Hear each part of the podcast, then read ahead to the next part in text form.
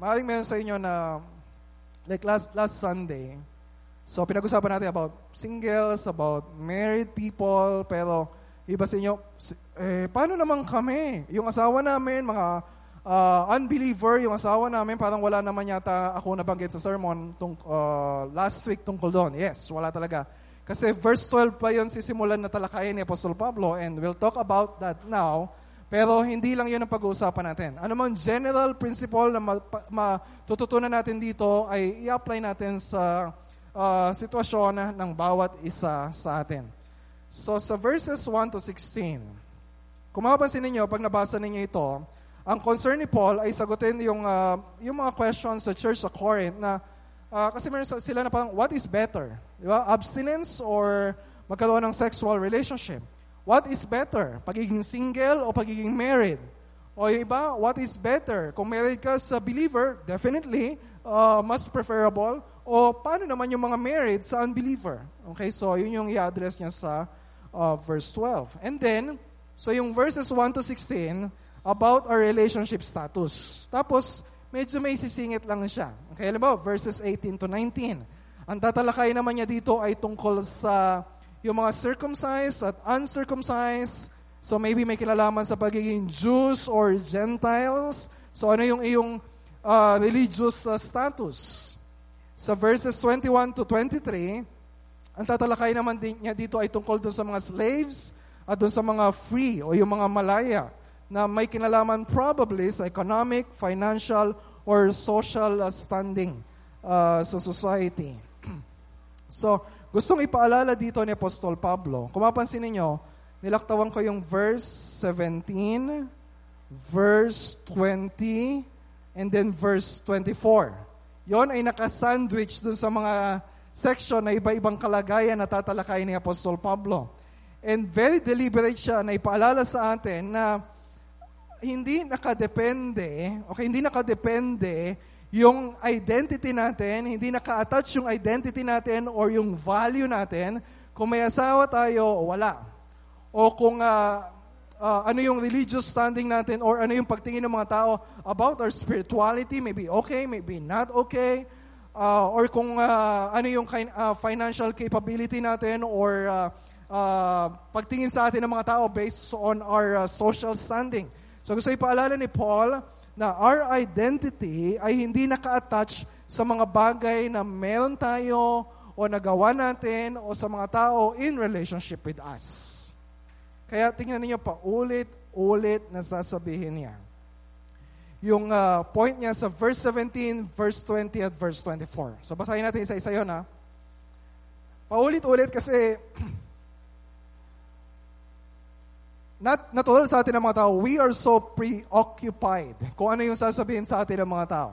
Nakakalimutan na natin na yung pinakamahalaga sa lahat, not other people's evaluation of us, but God's evaluation or approval of us. Verse 17. Pagkatapos yung talakayin yung about marriage and singleness, sabi niya, mamuhay ang bawat isa sa inyo ayon sa ipinagkaloob sa kanya ng Panginoon at magpatuloy sa dati niyang kalagayan nung siya'y tawagin ng Diyos. Ito ang tinuturo ko sa lahat ng iglesia.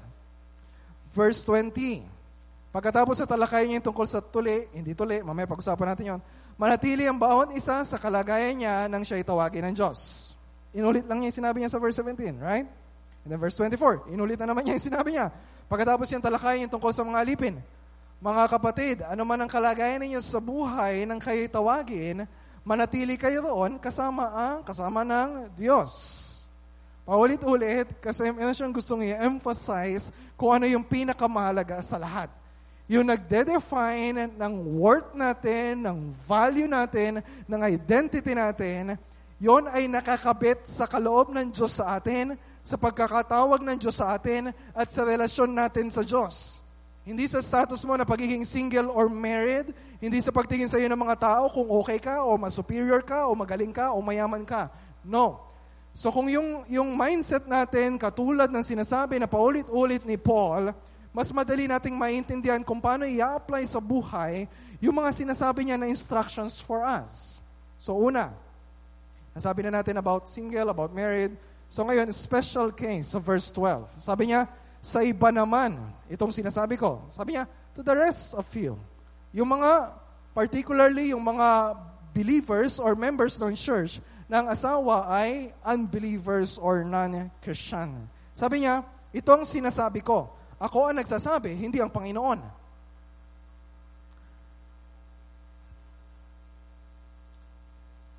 So ang kausapin niya dito ay mga married sa unbeliever. So pero malinaw kay Paul. Pagtitingnan natin verse 39, next week pa natin pag-usapan. Kapag ikaw ay mag-asawa, dapat ay fellow believer or Christian. Pero yung case dito na tatalakay niya, ito yung mga, nung kinasal sila, pareho silang non-Christian. Tapos, eventually, narinig yung gospel, yung isa lang yung uh, naging Christian. So, paano yung case nila? Anong gagawin nila? Maipag-iwalay ba sila sa asawa nila? Enough basis ba na uh, non-Christian yung asawa mo for divorce or separation? Nasabi ni Paul, no. Pero bago natin tingnan yon, pansinin mo ninyo, ninyo sabi niya, hindi, uh, ako nagsasabi nito, hindi ang Panginoon. Hindi niya sinasabi na walang authority yung sasabihin niya. Hindi niya sinasabi na, okay, opinion ko lang to. Kung ayaw niyo makinig, okay lang. No. Aware siya na nung Panginoong Isus ay nagturo dito sa lupa, wala siyang nabanggit tungkol sa case ng isang believer at isang unbeliever sa marriage. So sinasabi niya na uh, yung sasabihin niya ay also uh, merong wisdom from the Lord, merong authority na dapat pakinggan. So hindi ito parang suggestion lang. So meron itong apostolic authority dahil si Pablo ang nagsasalita. So anong sabi niya? Verse 12. Tuloy natin ha. Kung ang isang lalaking mananampalataya, so yung husband, ang Christian, may asawa siya na di mananampalataya at nais nitong patuloy na makisama sa kanya, huwag niya itong hiwalayan. Klaro, yung sinasabi ni Paul. Okay? So, kung ang husband, yung Christian, yung wife non-Christian, maliwanag, huwag makipag-iwalay. Ganon din. Maybe sa church natin, mas marami yung case na babae yung Christian, non-Christian yung, uh, yung husband, pero kung may consent pa rin ng asawa na manatili sila magkasama, huwag siyang makikipag-iwalay. Yun naman yung sinabi sa verse 13. So anong, anong gustong i-clarify dito ni Paul? Yung marriage covenant, kahit yung isa ay Christian, yung isa non-Christian, valid pa rin. O kung pareho silang non-Christian, valid pa rin yung marriage covenant. Okay? So dahil ito ay nakaugat sa design ni God sa creation, male and female, uh, magsasama sila bilang mag-asawa. So, ibig sabihin, kung ikaw lang ang Christian sa marriage ninyo, you still have a responsibility, kung ikaw lalaki, to love, to provide for your wife. Kung ikaw naman yung babae, you still have a responsibility to gladly submit sa husband mo to respect your husband. So, hindi yon magbabago kung Christian o non-Christian yung uh, mag-asawa. And pinaliwanag niya kung bakit. Okay? So, hindi ako, at this point, uh, wag ninyo itong gagamitin na justification kung wala pa kayong asawa para, ah, okay lang naman pala na mag-asawa ng non-Christian. No. Hindi yun ang sinasabi dito ni Apostol Pablo. Nagbibigay lang siya ng instruction sa mga ganun na yung kanilang kaso. Anong gagawin? So nagpaliwanag siya, verse 14. Sabi niya, bakit? Tingnan niyo verse 14. Sapagkat ang lalaking di pa sumasampalataya ay itinatalaga sa Diyos. Kung meron kayong ibang salin, so MBB yung pinasa ko, kung ang salin ninyo ay AS, uh, ang salita ng Diyos, nakalagay doon, tinatanggap ng Diyos. Kung mas literal, like English Standard Version, nakalagay doon, made holy. Kung ikaw lang non-Christian, yung asawa, uh, ikaw Christian, yung asawa mo non-Christian, dahil Christian ka, yung asawa mo ay made holy. Hmm, ano ibig sabihin nun? Tuloy natin. Sa pamagitan ng kanyang asawa at ang babaeng hindi pa sumasampalataya ay tinatalaga made holy sa Diyos sa pamagitan ng kanyang asawa. Kung hindi gayon, ay magiging marumi sa paningin ng Diyos ang kanilang mga anak. Pati mga anak, okay? pati mga bata na mga unbelievers pa. Ngunit ang totoo, ang mga ito ay itinatalaga sa Diyos. Ano ibig sabihin? Ibig bang sabihin, kapag ikaw ay uh, naging Christian, automatic yung asawa mo magiging Christian din? Yes or no? No. Posible na maging Kristiyano, and I think mas malaki yung chance na maging Christian, maging Christian siya Lalo na kapag naririnig yung gospel sa'yo, nakikita yung gospel sa'yo, and syempre, pag mag, mag-work yung Holy Spirit sa kanya, syempre, magiging Christian siya. Pero hindi sinasabi dito na automatic ay uh, mangyayari na. Lalo na, salvation is by grace alone, through faith alone, in Christ alone. Ang asawa ninyo na non-Christian, hindi maliligtas sa pamagitan ng pananampalataya mo. Clear?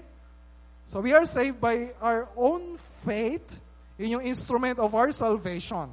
So kung maliligtas man ang asawa nyo, kailangan niya marinig yung gospel, kailangan niyang tanggapin ang uh, uh, mabuting balita ng Panginoong Heso Kristo. So ano sinasabi dito na made holy? Pati yung mga bata.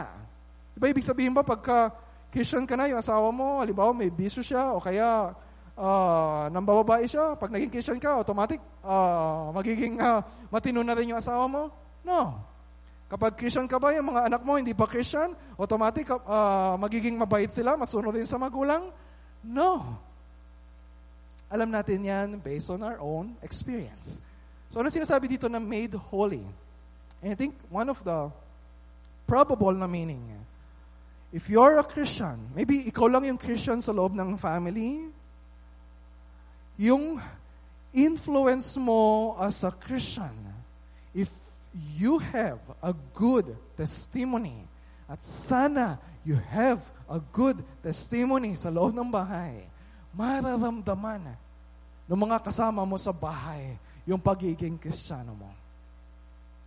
Kung yung mga blessings na binibigay sa iyo ng Diyos because you are a Christian, you are a child of God, di yung mga promises ni God, I will provide for you, I will protect you, yung presence ko nasa iyo, eh syempre, damay din doon yung mga kasama mo sa bahay. So, ang sinasabi dito ni Paul, because of that, huwag kang makikipaghiwalay sa asawa mo. Alang-alang sa kanila para sa ikabubuti nila. Siyempre, yung prayer natin, one day, sila din ay masave. Yes, may mga negative impact sa family kapag non-Christian yung asawa. Pero sabi niya, yung positive impact ng believer na nasa bahay ay mas malaki kaysa sa negative impact ng mga unbelievers sa iyo as a believer. So samantalahin natin yung ganong opportunity. So for the sake of your family, huwag kang makipaghiwalay as far as it depends on you. Maliwanag? Okay, kung hindi naman ito yung kaso ninyo, we have we have members na ganito yung case, tulungan natin sila na maintindihan kung ano sinasabi ng Panginoon. We have a responsibility to one another. Pero paano kung gustong makipaghiwalay? Okay, verse 15. Ano sabi sa verse 15? Kung nais namang humiwalay ng asawang di mananampalataya sa kanyang asawang sumasampalataya, hayaan ninyo siyang humiwalay. Sabi niya, wala kang magagawa. Wala kang magagawa. Kung meron kang magagawa para magkaroon kayo ng reconciliation, yes, gawin mo. Pero sabi niya, sa gayong mga pagkakataon, ang naturang kapatid ay malaya. You are not enslaved. You are not bound. Wala ka ng pananagutan sa Panginoon kung yung asawa mo ang umalis at iniwan kayo. So it's not your responsibility. Sabi niya, we are called to peace. Hindi mo siya pwedeng pilitin. Hindi lalo pa kayong mag-aaway, lalo pang uh, uh, magkakaroon ng uh, kaguluhan. Pero siyempre, uh, we need to seek reconciliation. Kung may magagawa tayo, gagawin natin. Kasi, minsan iniisip natin, Minsan inisip natin na yung pagbabago ng asawa natin ay sa atin nakadepende. Yung salvation ng family natin sa atin nakadepende. Yes, we pray hard for that. Yes, we share the gospel sa kanila, pero we don't know kung sila ay masasave din na katulad natin. Verse 16. Anong malay ninyo? Mga babae, baka kayo ang maging kasangkapan sa ikaliligtas ng inyong asawa. Or, sa English, don't you know, or ano, ano sinasabi niya dito? Ano parang, um, sabi sa ESV, do you, how do you know whether you will save your husband?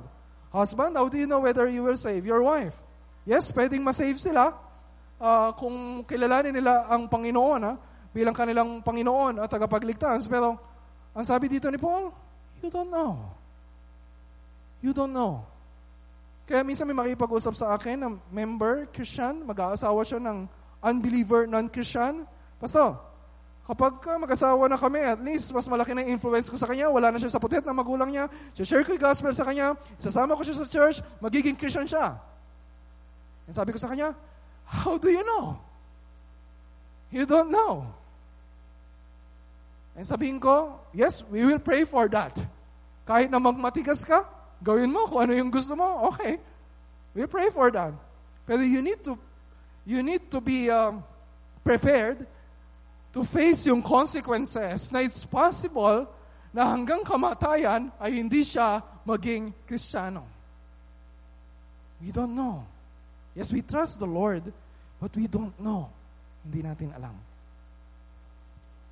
Pero Siyempre, ang encouragement sa atin, gawin lahat ng magagawa natin para ma-share sa kanila yung gospel at maipakita yung magi- mabuting halimbawa sa kanila. Paano sila ma-encourage sa gospel? Sasabihin mo yung magandang balita sa kanila, kung may mga araw naman na masamang salita o masasamang gawa, yung nakikita sa iyo. So, sa mga cases na yon, we are responsible uh, sa pinapakita nating halimbawa sa kanila. So, verse 17, Mamuhay ang bawat isa ayon sa ipinagkalob sa kanya ng Panginoon at magpatuloy sa dati niyang kalagayan nung siya'y tawagin ng Diyos. Ito ang tinuturo ko sa lahat na iglesia. So, kung ang kalagayan mo nung tawagin ka ng Diyos, so balikan natin yung mga pinag-aralan natin mula verse 1, ay may asawa, sabi niya, huwag kang makipaghiwalay. Kung single ka, wala namang mag-asawa, kung mag- uh, wala namang masama kung mag-aasawa ka, pero hindi ito dapat yung maging controlling desire sa heart mo. No, whatever it takes, mag-aasawa ako. No. Gift ni Lord sa iyo, ano man yung status mo sa buhay. Yan yung allotted portion sa iyo ng Panginoon. Yan yung assignment na binigay sa iyo ng Panginoon as part of the church, as part of the kingdom, uh, as part of the mission natin na ibinigay sa atin ng Panginoon. So, magpasalamat ka sa halip na magreklamo sa Diyos. Maybe hindi masaya yung kalagayan mo ngayon, lalo na kung unbeliever yung asawa mo. O believer man, pero you are not satisfied. Yung verse na ito nagsabi sa atin, intayin natin yung pagkilos ng Panginoon at huwag tayong mahinim. Don't waste your singleness. Don't waste your marriage. Hindi yan yung magde-define sa'yo. Relasyon sa Diyos ang pinakamahalaga. Klaro? So verse 18 to 19. Okay, relasyon sa Diyos ang pinakamalaga. Pero, meron din naman iba na ini-evaluate tayo at yung relasyon natin sa Diyos based dun sa external na nakikita nila. Diba? Hindi man nila alam kung ano talaga yung uh, uh, kalagayan ng puso natin. Halimbawa, yung mga Hudyo. And maybe this is the main concern ni Paul sa verse 18 to 19. Yung mga Hudyo, sila yung mga tuli. Yung mga Gentiles, sila yung mga hindi tuli. Hindi ko lang alam dito sa Corinth kung meron pang ibang significance yung circumcision sa kanila. But for the Jews, papaliwanag ko lang ha, kasi iba yung kaso natin ngayon.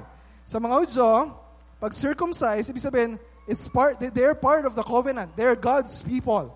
Kapag hindi ka circumcised, you're outside of God's people. Kaya ang pagtingin nila sa mga Gentiles, mababang uri, di ba? kahit na naging Krisyano na, mababa pa rin ang tingin nila kahit basta hindi sila circumcised. So, ang tingin nila, morally or spiritually superior sila. So kung kanina, it's about relationship status, ngayon naman it's about religious status or standing.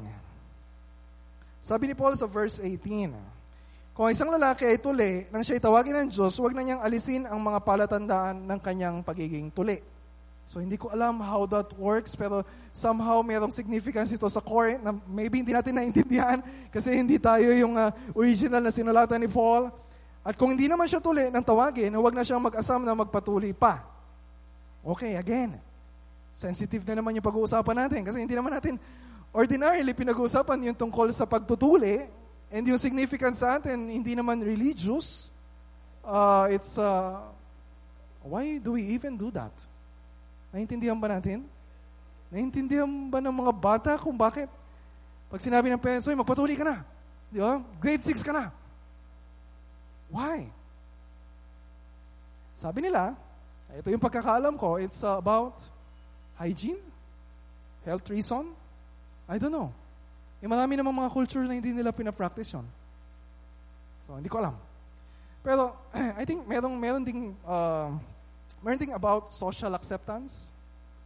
Diba, halimbawa, hindi ko alam kung na-experience niyo, mga lalaki. So, pasintabi mo na sa mga babae. Mga lalaki. Mga lalaki, di ba, parang, halimbawa, grade 6 ka na, tapos magkakatanungan kayo, uy, uh, parang hindi yata maganda pinag-uusapan to pag Sunday, ano? Pero, ay, it's just an example, na parang, di ba, nangyayari naman kasi na, oh, tuloy ka na ba? Grade 6 ka na? Ano ba yan? Di ba, parang, tutuksuhin ka pa ngayon ng mga kaibigan mo na, hindi ko na sasabihin kung anong sinasabi sa kanila. Di ba, pero parang, parang merong, okay, kami itong mga, yung parang, pagka hindi ka tuli, parang hindi ka pa tunay na lalaki. Hindi ko, ano, ano naman sukatan ng pagkalalaki doon sa, sa ganun. Diba, parang hindi natin maintindihan. Pero in a way, pag nangyari sa yon, you, you, parang, you belong to that group na, okay, you're accepted. So maybe may kilalaman din yon sa uh, sa Corinth, I don't know, pero at least uh, I can speak sa sa case natin. So ang point dito ni Paul, na it's not just about circumcision, and uncircumcision. It's about acceptance sa society. Na we anchor our identity sa pagtanggap sa atin ng mga tao. And sometimes it's happening sa loob ng church. Right? Maybe, hindi, maybe externally, hindi maganda yung nakikita sa'yo. Or, or maybe yung mga kasama natin na deaf. Or maybe yung mga hindi ganun ka-taas yung kanilang uh, uh, social standing. Maybe mahirap sila o kaya minimum wage earner sila. Maybe hindi sila ganun ka-feel yung uh, acceptance uh, sa loob ng church. And maybe ganun din natin yung pagtingin natin sa sarili natin. Di ba? Maybe we evaluate ourselves based on our background. Alam ng mga tao, ganito ka dati. Alam ng mga tao, ito yung pamilya na kinabibilangan mo. So you find it hard to fit in hindi lang mga bata, pati mga adults, we find it hard to fit in. Because we anchor our identity sa pagtanggap sa atin ng mga tao, sa pagtingin sa atin ng mga tao. Pero pinapaalala sa, dito sa atin ni Paul, sabi niya sa verse 19, hindi mahalaga kung isang tao ay tuli o hindi. Ang mahalaga ay ang pagsunod sa mga utos ng Diyos. It's all about relationship with God. It's not about ceremonial rites. It's not about symbols. It's not about yung nakikita ng mga tao sa atin na panlabas, ang question sa atin, are you obeying God from the heart? Ano man yung tingin ng mga tao sa iyo? O ginagawa mo lang yung mga ginagawa mo, kahit na it looks like you are sacrificing sa ministry para matanggap ka ng mga tao. O umaattend ka lang sa church para makita nila, wow, okay ka. Di ba? Spiritually, you're okay. Kasi you're showing up sa church. Okay, nagpo-post ka ng mga Bible verses sa Facebook, mga inspirational quotes para maging maganda yung impression sa iyo ng mga tao. Or maybe, nagpabaptize ka kasi gusto ng magulang mo na magpabaptize ka. So it's not about that. It's about God's acceptance of us. Yun ang pinakamahalaga. Kaya pinaalala na naman niya sa verse 20. Di ba? Now, we don't change our status based dun sa akala natin na makakabuti sa atin. We don't change our status based dun sa pressure, peer pressure, o pressure ng mga kasama sa church, nakala nila ay you're not in a good uh, standing right now. We, are, we do not change our status sa pag-aakala natin o sa pag-iisip ng mga tao sa atin. We accept kung ano yung kalagayan natin ngayon dahil yon ang pinagkaloob sa atin ng Panginoon. Verse 20, manatili ang bawat isa sa kalagayan niya nang siya'y tawagin ng Diyos. Tawagin. Tawagin na maging kisano. Tawagin na sumampalataya kay Kristo. Nung narinig natin yung gospel, yung sinasabi niya na, dati hiwalay tayo sa Diyos. Ngayon, malapit na tayo sa Diyos. Nakipag-isa na tayo sa Diyos. If we are Christians, dahil sa ginawa ni Kristo para sa atin. That's our identity.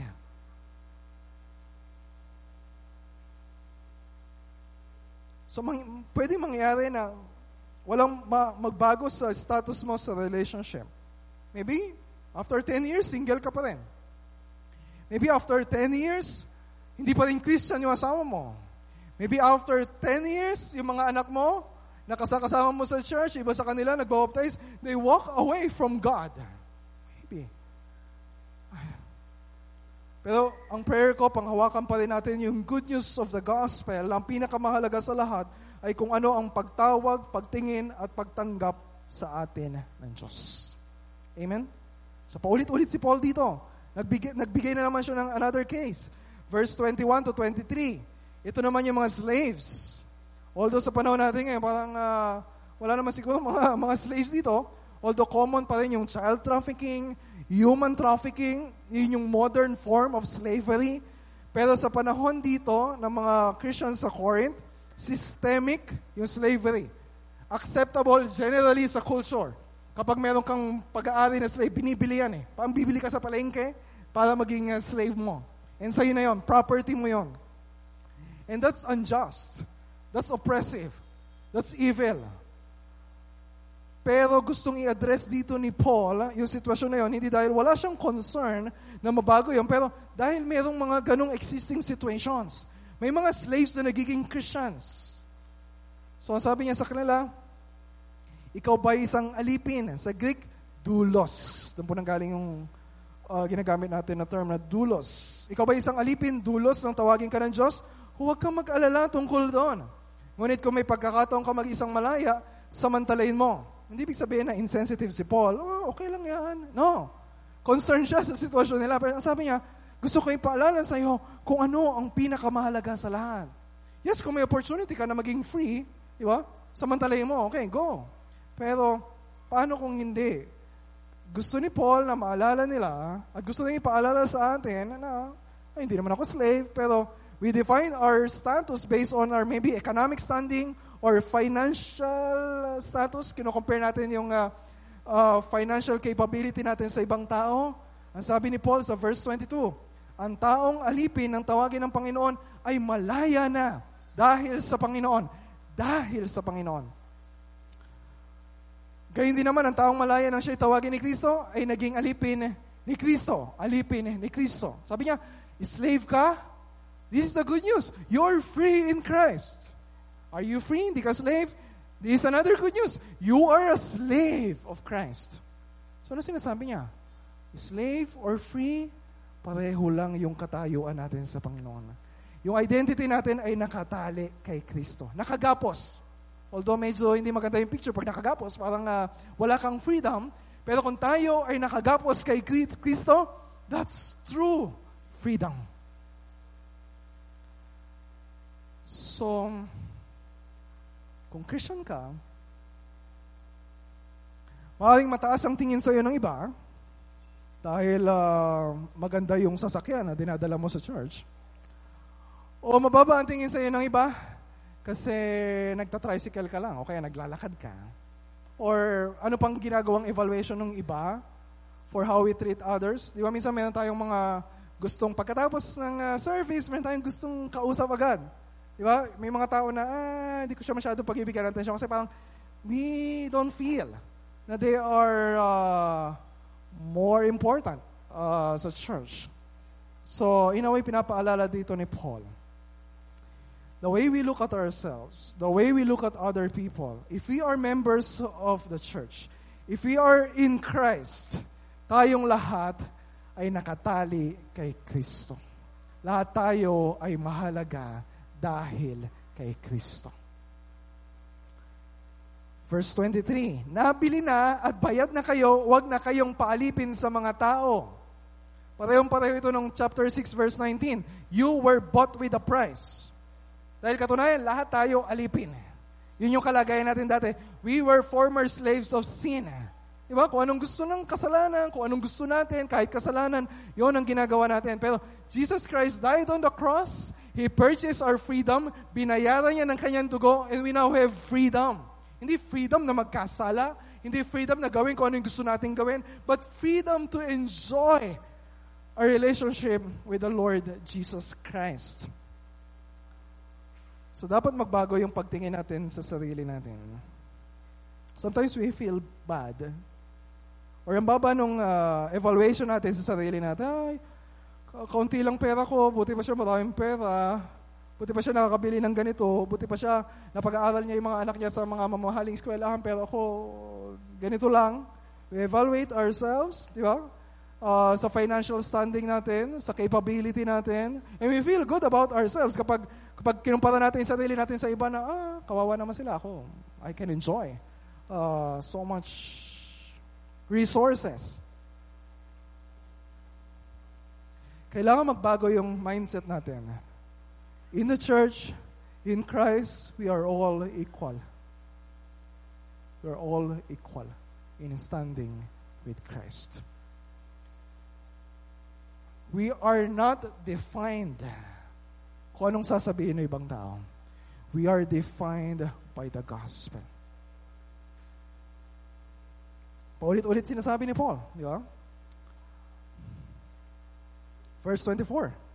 Mga kapatid, ano man ang kalagayan ninyo sa buhay ng kayo tawagin, manatili kayo roong kasama ng Diyos. Inulit lang niya yung verse 17, inulit lang niya yung verse 20, right? Right. Kasi ini-emphasize niya, parang gusto niyang parang i-force tayo na i-evaluate yung pagtingin natin sa sarili natin.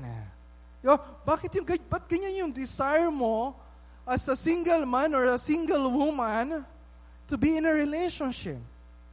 You need to evaluate your heart. Bakit ganyan yung bakit ganyan yung pagtingin mo sa sarili mo o sa ibang tao dahil sa kanyang pinansyal na kalagayan o dahil sa kanyang background o sa kanyang pamilya na kinabibilangan? We need to evaluate our heart. Na yung nangingibabaw ba sa atin ay yung uh, yung relationship status natin or yung social status natin or financial status natin? O meron ba tayong contentment dahil sa kasapatan ng Diyos sa atin? Meron ba tayong tiwala dahil nananatili na mabuti ang Diyos sa atin? Nagpapasalamat ba tayo dahil anumang meron tayo ay mabuting regalo na galing sa Diyos? So paulit-ulit yung sinasabi ni Paul. Pero meron siyang idinagdag. Sinabi niya, mga kapatid. Wala yun sa mga nauna. Although ginamit yan sa mga previous chapters. Again, communicating, sinasabi ko ito sa inyo kasi concern ako para sa inyo. I love you so much, kaya paulit-ulit na sinasabi ko ito sa inyo. Although, syempre, di ba, pagka uh, yung mga bata, o tayo ng bata tayo, di ba, paulit-ulit naman si nanay. Kasasabi lang kahapon, sinabi na naman ngayon. Yung bang may sasabihin sa inanay mo, kabisado mo na kung ano sasabihin niya. Di ba? Sinasabi, ah, yan na naman, yan na naman. Nakukulitan tayo because We don't understand the love of a parent. We don't understand the love of your leaders. You don't understand the love of God na paulit-ulit na magpapaalala dahil yung heart natin ay paulit-ulit din na nakakalimot sa mga bagay na dapat nating alalahanin. And isa pang dinagdag niya yung dulo, sabi niya, manatili kayo nakasama ang Diyos. Let Him remain with God. With God. Ano sinasabi niya dito? Na ang pinakamahalaga sa lahat, fellowship with God. Communion with God. Intimacy with God. Wala kang pera, wala ka pang asawa, o wala ka ng asawa, o wala nang nangyayaring matino sa asawa mo, o wala ka pang anak, o wala pa yung hinihiling mo sa Panginoon sa panalangin. Ang sabi ni Paul, pinakamahalaga sa lahat ay nasa iyo ang Panginoon. Pinakamahalaga sa lahat ay ang relasyon mo sa Panginoon. Pero siyempre, I will remind you, pag narinig niyo ito, parang, huwag niyo isipin na parang, ay, I'm just giving you like, uh, at least you have God. Hindi ko alam kung narinig na ninyo yung uh, parang, uh, siguro may boyfriend ka, tapos nakipag-break yung boyfriend mo, tapos may nakausap ka sa church na umiiyak-iyak ka, huwag kang mag-alala. At least you have Jesus. Di ba? Iba parang, pagka sinasabi natin na ganon, para bang meron tayong kasama sa church na nasunugan ng bahay, tapos naisalba yung, uh, naisalba yung laptop, naisalba yung ibang alahas, tapos umiiyak siya kasi nasunugan siya ng bahay. Tapos sabihin natin na, okay lang yan. At least nasalba mo yung iba mong gamit. Di ba? Parang, Merong pakonsuelo de bobong. Di ba? When we talk about ang pinakamahalaga sa lahat ay yung relationship natin with God, our relationship with Jesus, that's not a consolation prize. Na para bang, para bang si Jesus ginagawa natin a, a part of our life. Or kahit a big part of our life. Na pinapaalala sa atin, and we sang that song earlier, di ba? All I have is Christ. Yes, mahalaga ang pag-asawa, mahalaga naman pera, mahalaga yung mga anak, mahalaga yung pamilya, mahalaga yung trabaho, Maganda yung mga bagay na yon. Pero we need to recognize one day, one day, lahat ng yan ay mawawala. Lahat. One day mawawala yung asawa natin. One day mawawala yung pamilya natin, asawa, mga anak. One day mawawala yung mga tao na ang ganda-ganda ng mga sinasabi sa'yo. One day, lahat ng pera mo na pinaghirapan na nasa bangko, mawawala. If you're a Christian, on that day, only Jesus will remain. At magiging totoo, kahit, kahit hindi pa masyadong totoo sa atin nung kinakata natin, all I have is Christ. Because of the doubt sa heart natin, because we want to sing that truly and fully, pero one day, that will really be true of us. Ma-realize natin, ang pinakamahalaga sa lahat ay ang relasyon natin sa Diyos and it will be forevermore. Let's pray.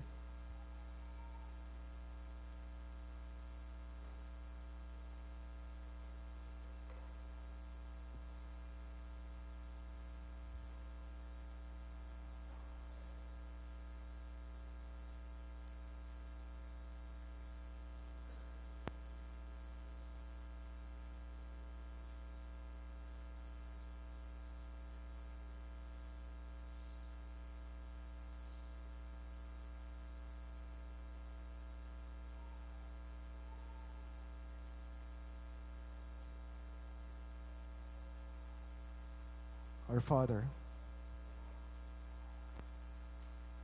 you're a good Father. Thank you for your good word to us. Thank you for your good word. Kung kayo, Panginoon, ay ine-expose ng salita mo yung deep-seated idolatry sa heart namin,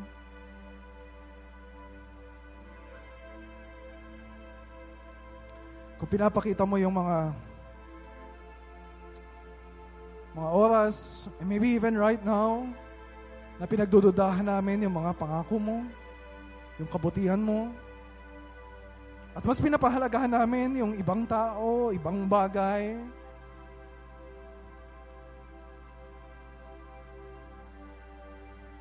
And so Father, we pray na yung Holy Spirit will work powerfully in our hearts to give us true satisfaction in Christ.